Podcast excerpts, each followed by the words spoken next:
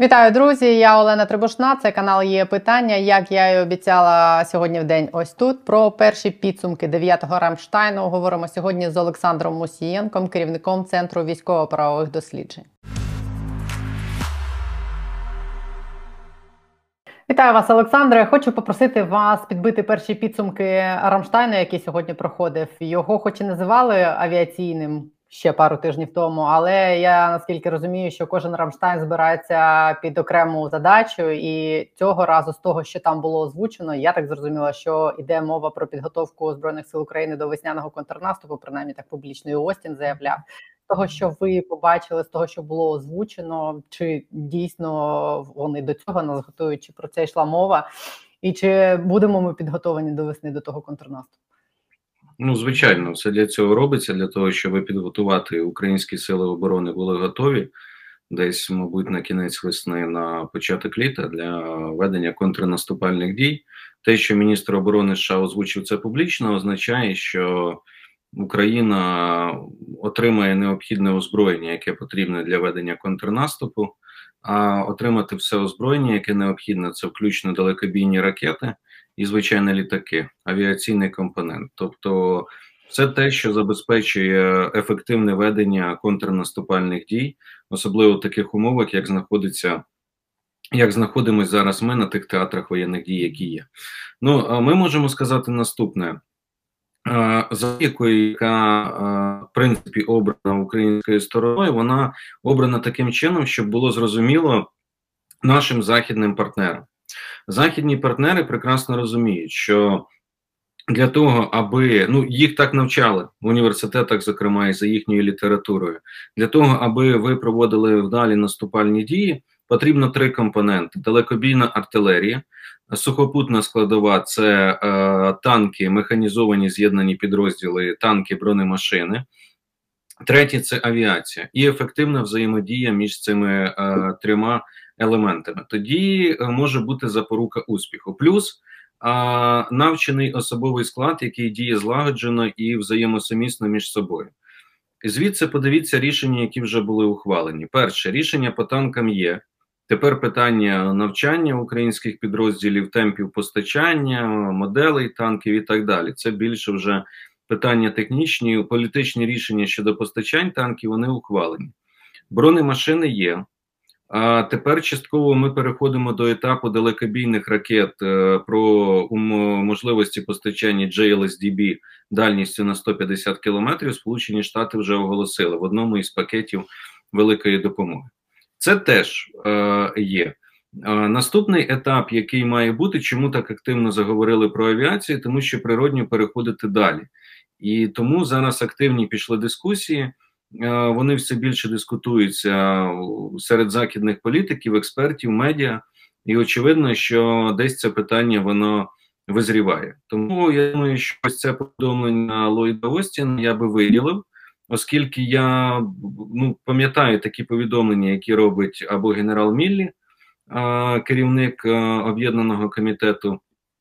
Начальників штабів або міністр оборони Ллойд Остін. Я хочу нагадати, наприклад, що подібні заяви робили е, ці високопосадовці Сполучених Штатів в жовтні під час так само одного із чергових е, Рамштайнів. Тоді вони говорили про те, що США і Захід допоможе Україні будувати цілісно багатоешелоновану систему протиповітряної оборони. І ми все ж таки зробили певний прогрес, здійснили в цьому. Принаймні, е, зокрема, завдяки цьому Росія не змогла досягти е, своїх цілей щодо занурення України в темряву, голод, холод і так далі протягом е, цієї зими. Я думаю, що ці плани вже їм не вдасться зробити. Зараз робляться подібні заяви про підготовку до контрнаступу.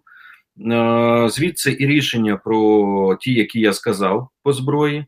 А ще до цього додайте, що коли в Києві відбувався саміт Україна ЄС, було оголошено нашими європейськими партнерами про те, що Європа збільшить спроможності свої і готова буде прийняти найближчим часом не 16 тисяч українських військовослужбовців, а 30, тобто майже вдвічі збільшити цю цифру. Це означає десь 5-6 бригад які я допускаю, от, допускаю, можуть бути оснащені якраз саме тією західною технікою зброєю, і які можуть бути авангардом ось цих контрнаступальних дій. Ну, скажімо так, кістяком цих контрнаступальних дій, ну, ймовірно, йдеться скоріш за все про південний напрямок. Ми це так само розуміємо.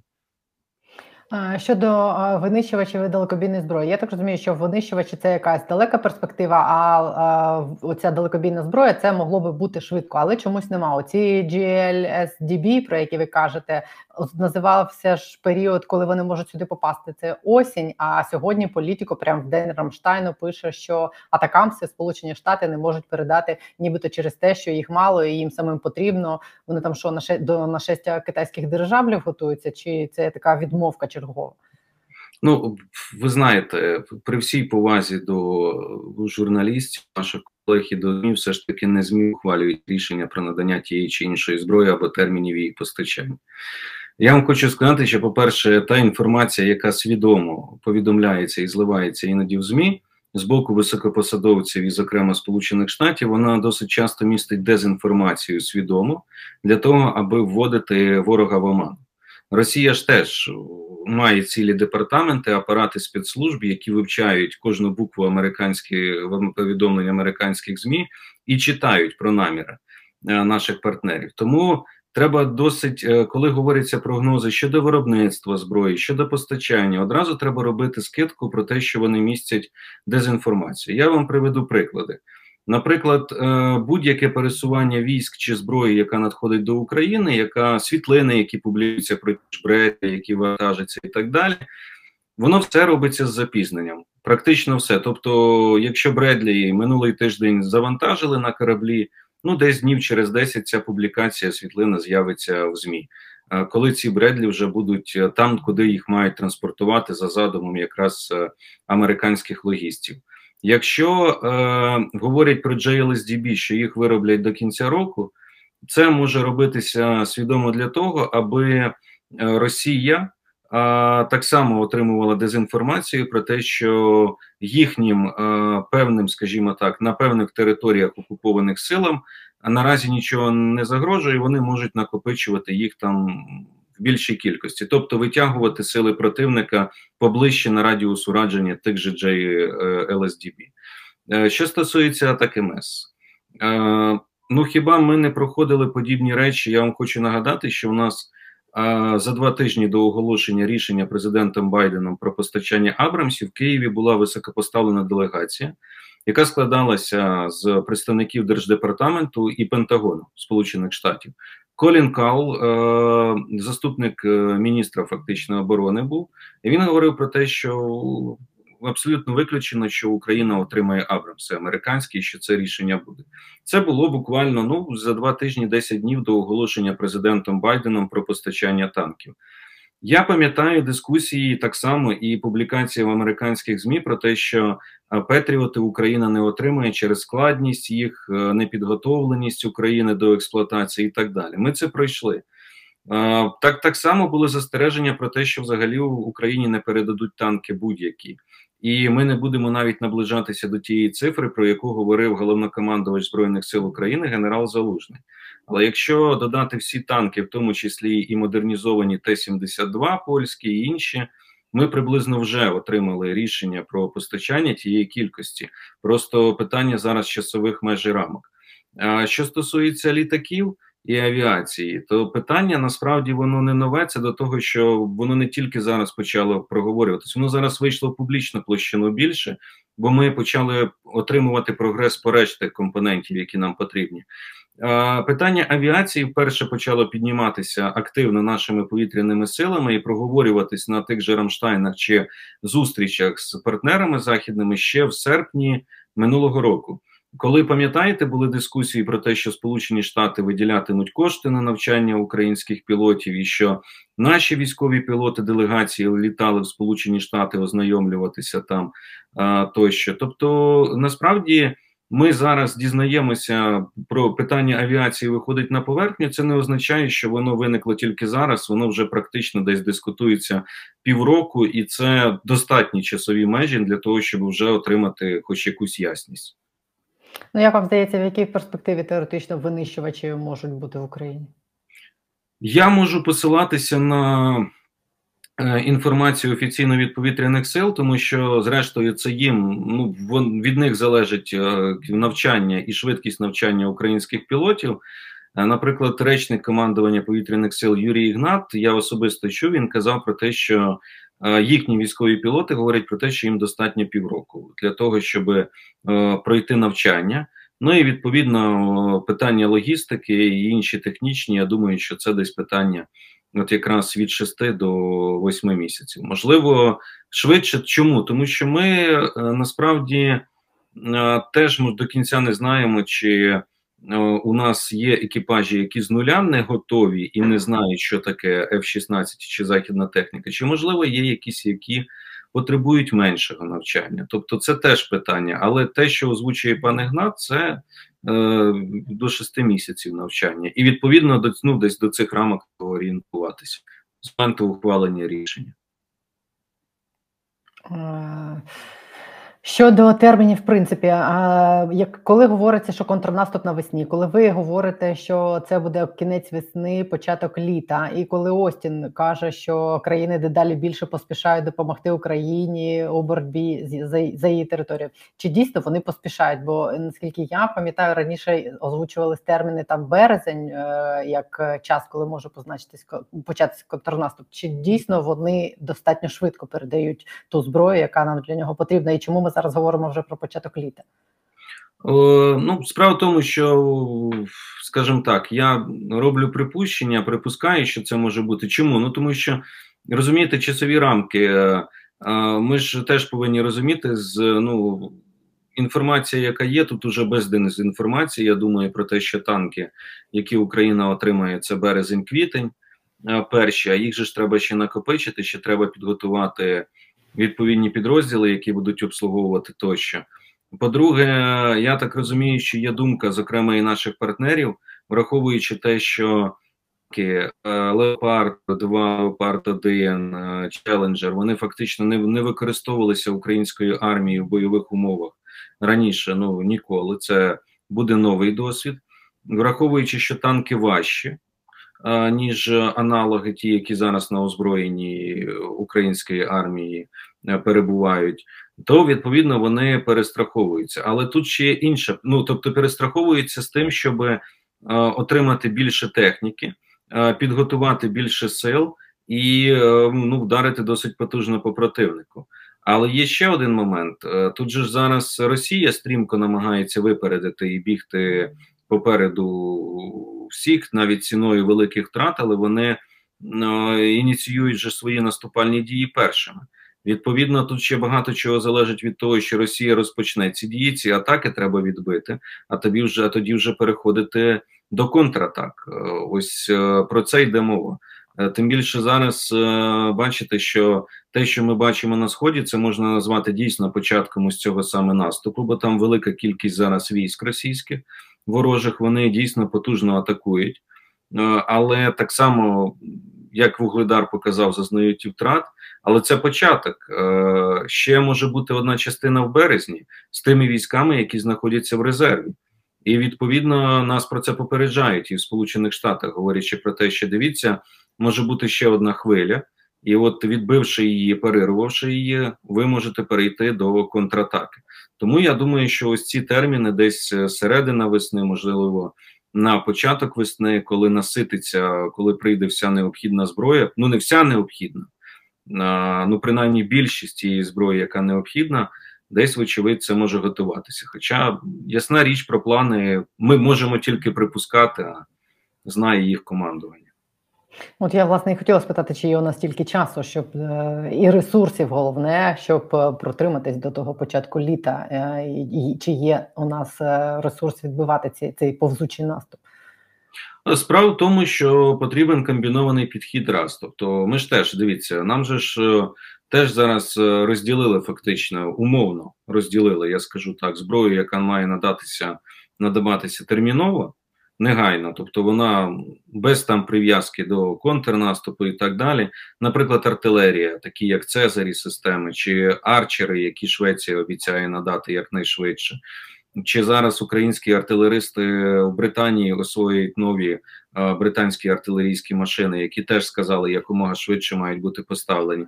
Тобто артилерія постачається абсолютно, і хочеться вірити, що завдяки цьому Рамштайну будуть збільшені постачання, тому що ясна річ, артилерію можна і потрібно використовувати для оборони. І наші сили вміють це ефективно робити і потужно. Тому будуть постачати. Друге, бронетехніка. Не вся бронетехніка, яка оголошена, я маю на увазі, ну крім танків, бронетранспортери, автомобілі з посиленим протимінним захистом і е, МРІПП, там е, бастіони французькі, е, сенатори, які обіцяні від Канади, і так далі. А це ж не ті машини, на які потрібні якісь там тривалі навчання. Там все зрозуміло. Це бронетранспортери, на які встановлюються великокаліберні кулемети, які здатні виконувати комбіновані задачі. Ось ця техніка, я думаю, можливо, включно із Бредлі, вона надійде раніше настільки, наскільки це можна. Тобто вона не буде орієнтована виключно підведення контрнаступальних дій і вона буде надходити. А для контрнаступальних дій будуть готуватися. І так само я думаю, що як тільки JLSDB будуть готові до поставки чи подібні далекобійні ракети, вони теж е, будуть, як і ракети Brimstone, які в кількості 600 одиниць е, передає Британія, теж саме. Надходять Україні це ракети протитанкові, зокрема, чи які можна використовувати проти важкої техніки. Тобто тут теж комбінований підхід, тому що ніхто не каже, що а, ну, з нашого боку, це було б, мабуть, м'яко кажучи, і неправильно сказати. Так дайте нам ту зброю необхідну для контрнаступу, тільки ми готові чекати зараз і більше нічого не постачати. Зовсім ні. Ті поставки, які потрібні захист для оборони і адаптовані більше для цих дій. Я думаю, що в тих об'ємах і можливостях і ресурсних спроможностях, які є в заходу, вони будуть надходити.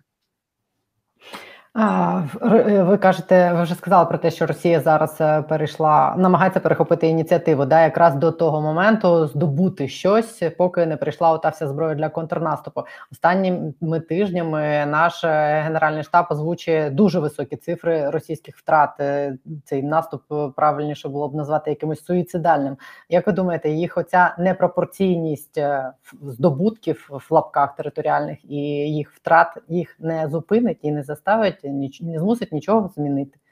Вони готові класти їх, не знаю. На жаль, поки є люди, які е, готові е, йти, от фактично на е, убой, що називається, просто на вірну загибель, я маю на увазі серед мобілізованих, серед середньої ланки, і поки вони готові виконувати ці накази, на жаль, ситуація мало чим зміниться. Тобто вони будуть йти ті ж самі атаки нести втрати у великих кількостях, потрапляти в полон, але все одно будуть іти. Але я вам хочу сказати, що в принципі цей процес мені здається, я отут е, не можу сказати, що він безмежний і безкінний в сенсі того, що там кажуть, Росія може мобілізувати ледь не кілька мільйонів людей. Мені здається, що все ж таки в певний період і на певному етапі ситуація може почати реально змінюватися в тому сенсі, що ну, коли ось ці чмобіки і інші почнуть розуміти, що корінь їхньої проблеми зовсім не в Києві чи десь в Україні, а корінь їхньої проблеми а, в Кремлі, е, в Москві. І от тоді щось може дійсно почати змінюватися. Я не готовий сказати, скільки Росія готова понести а, втрати, скільки вони готові ще покласти цих людей для того, аби щось почало змінюватися. Але я маю сказати, що навіть е, е, в часи Першої світової війни, коли так само велика кількість людей е, гинула е, з, Російської імперії, все ж таки в них е, змінилося. Е, і прийшов той поріг, і той етап, коли вони пішли на оту ж революцію, кістяком якої були якраз військові моряки, там солдати і так далі. Але навіть цифру, оскільки вони ще готові, де ота межа, де той бар'єр, коли почнеться надломлення, коли почнеться масові дезертирства, почнуться невиконання наказів, е, втечі від мобілізації, переховування там втечі різними способами. Воно і вже певною мірою є, тому що, зрештою, є ті люди, які тікали з Росії і не залишалися, і так далі. І є ті, хто зараз у них є випадки дезертирства, про це повідомляє. Наша розвідка тощо. Але це ще не набуло ось тих е, критичних е, масштабів. Хоча, якщо подивитися ось ці розбірки, які в них іноді влаштовують так звані їхні воєнкори і різні табори між собою, там військові чи довкола військових, можна сказати, що ну, у них е, теж не все так гладко, і певні процеси, там принаймні дискусії, критики, вони е, набирають обертів. Е, і ще одне, знаєте, яке питання хочу вас попросити прокоментувати. От буквально зараз, поки там іде Рамштайн, Блумберг е, вийшло з новиною про те, що в Брюсселі міністри оборони країн НАТО сьогодні е, займались очі. Вони розробляють нові інструкції на випадок участі держав альянсу у конфлікті високої інтенсивності в разі застосування тієї п'ятої статті. Пишуть якісь там інструкції, нові політичні керівні принципи. Чи це якась така річ, яка не була у них зроблена, і вони просто це роблять про всяк випадок, чи е, це наслідок тієї ракети в Румунії, яку так ніхто і не визнав, і реально вони усвідомлюють, що наближається момент, коли вони можуть виявитись залученими в війну. Саме так, так, абсолютно. Ви в певній мірі відповіли на своє ж запитання про те, що е, ну тобто, як би там не було. Але НАТО ж теж розуміють, що ясна річ, вони насправді, коли вони говорять, що вони не хочуть зіткнення і війни прямої з Росією, вони говорять правду. Тобто, вони, тому що розумієте, е, хотіти і прагнути великої великого протистояння е, світового, ну це, мабуть, ми розуміємо собі прекрасно. Не всі ж е, настільки, скажімо не не всі ж мають чиняти так, як чиняє Путін і Росія. Є ж і, і нормальних людей більшість на цих на цій планеті. Тому а з одного боку вони не хочуть, з іншого боку, є розуміння того, що Росія становить виклики, і ці виклики вони не зникають безпекові.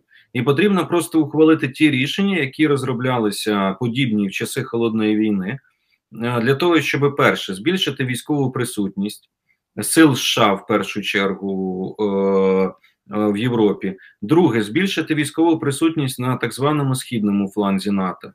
Е, це зараз теж відбувається. Третє укріпити зброєю більшої кількості авіації, артилерії і так далі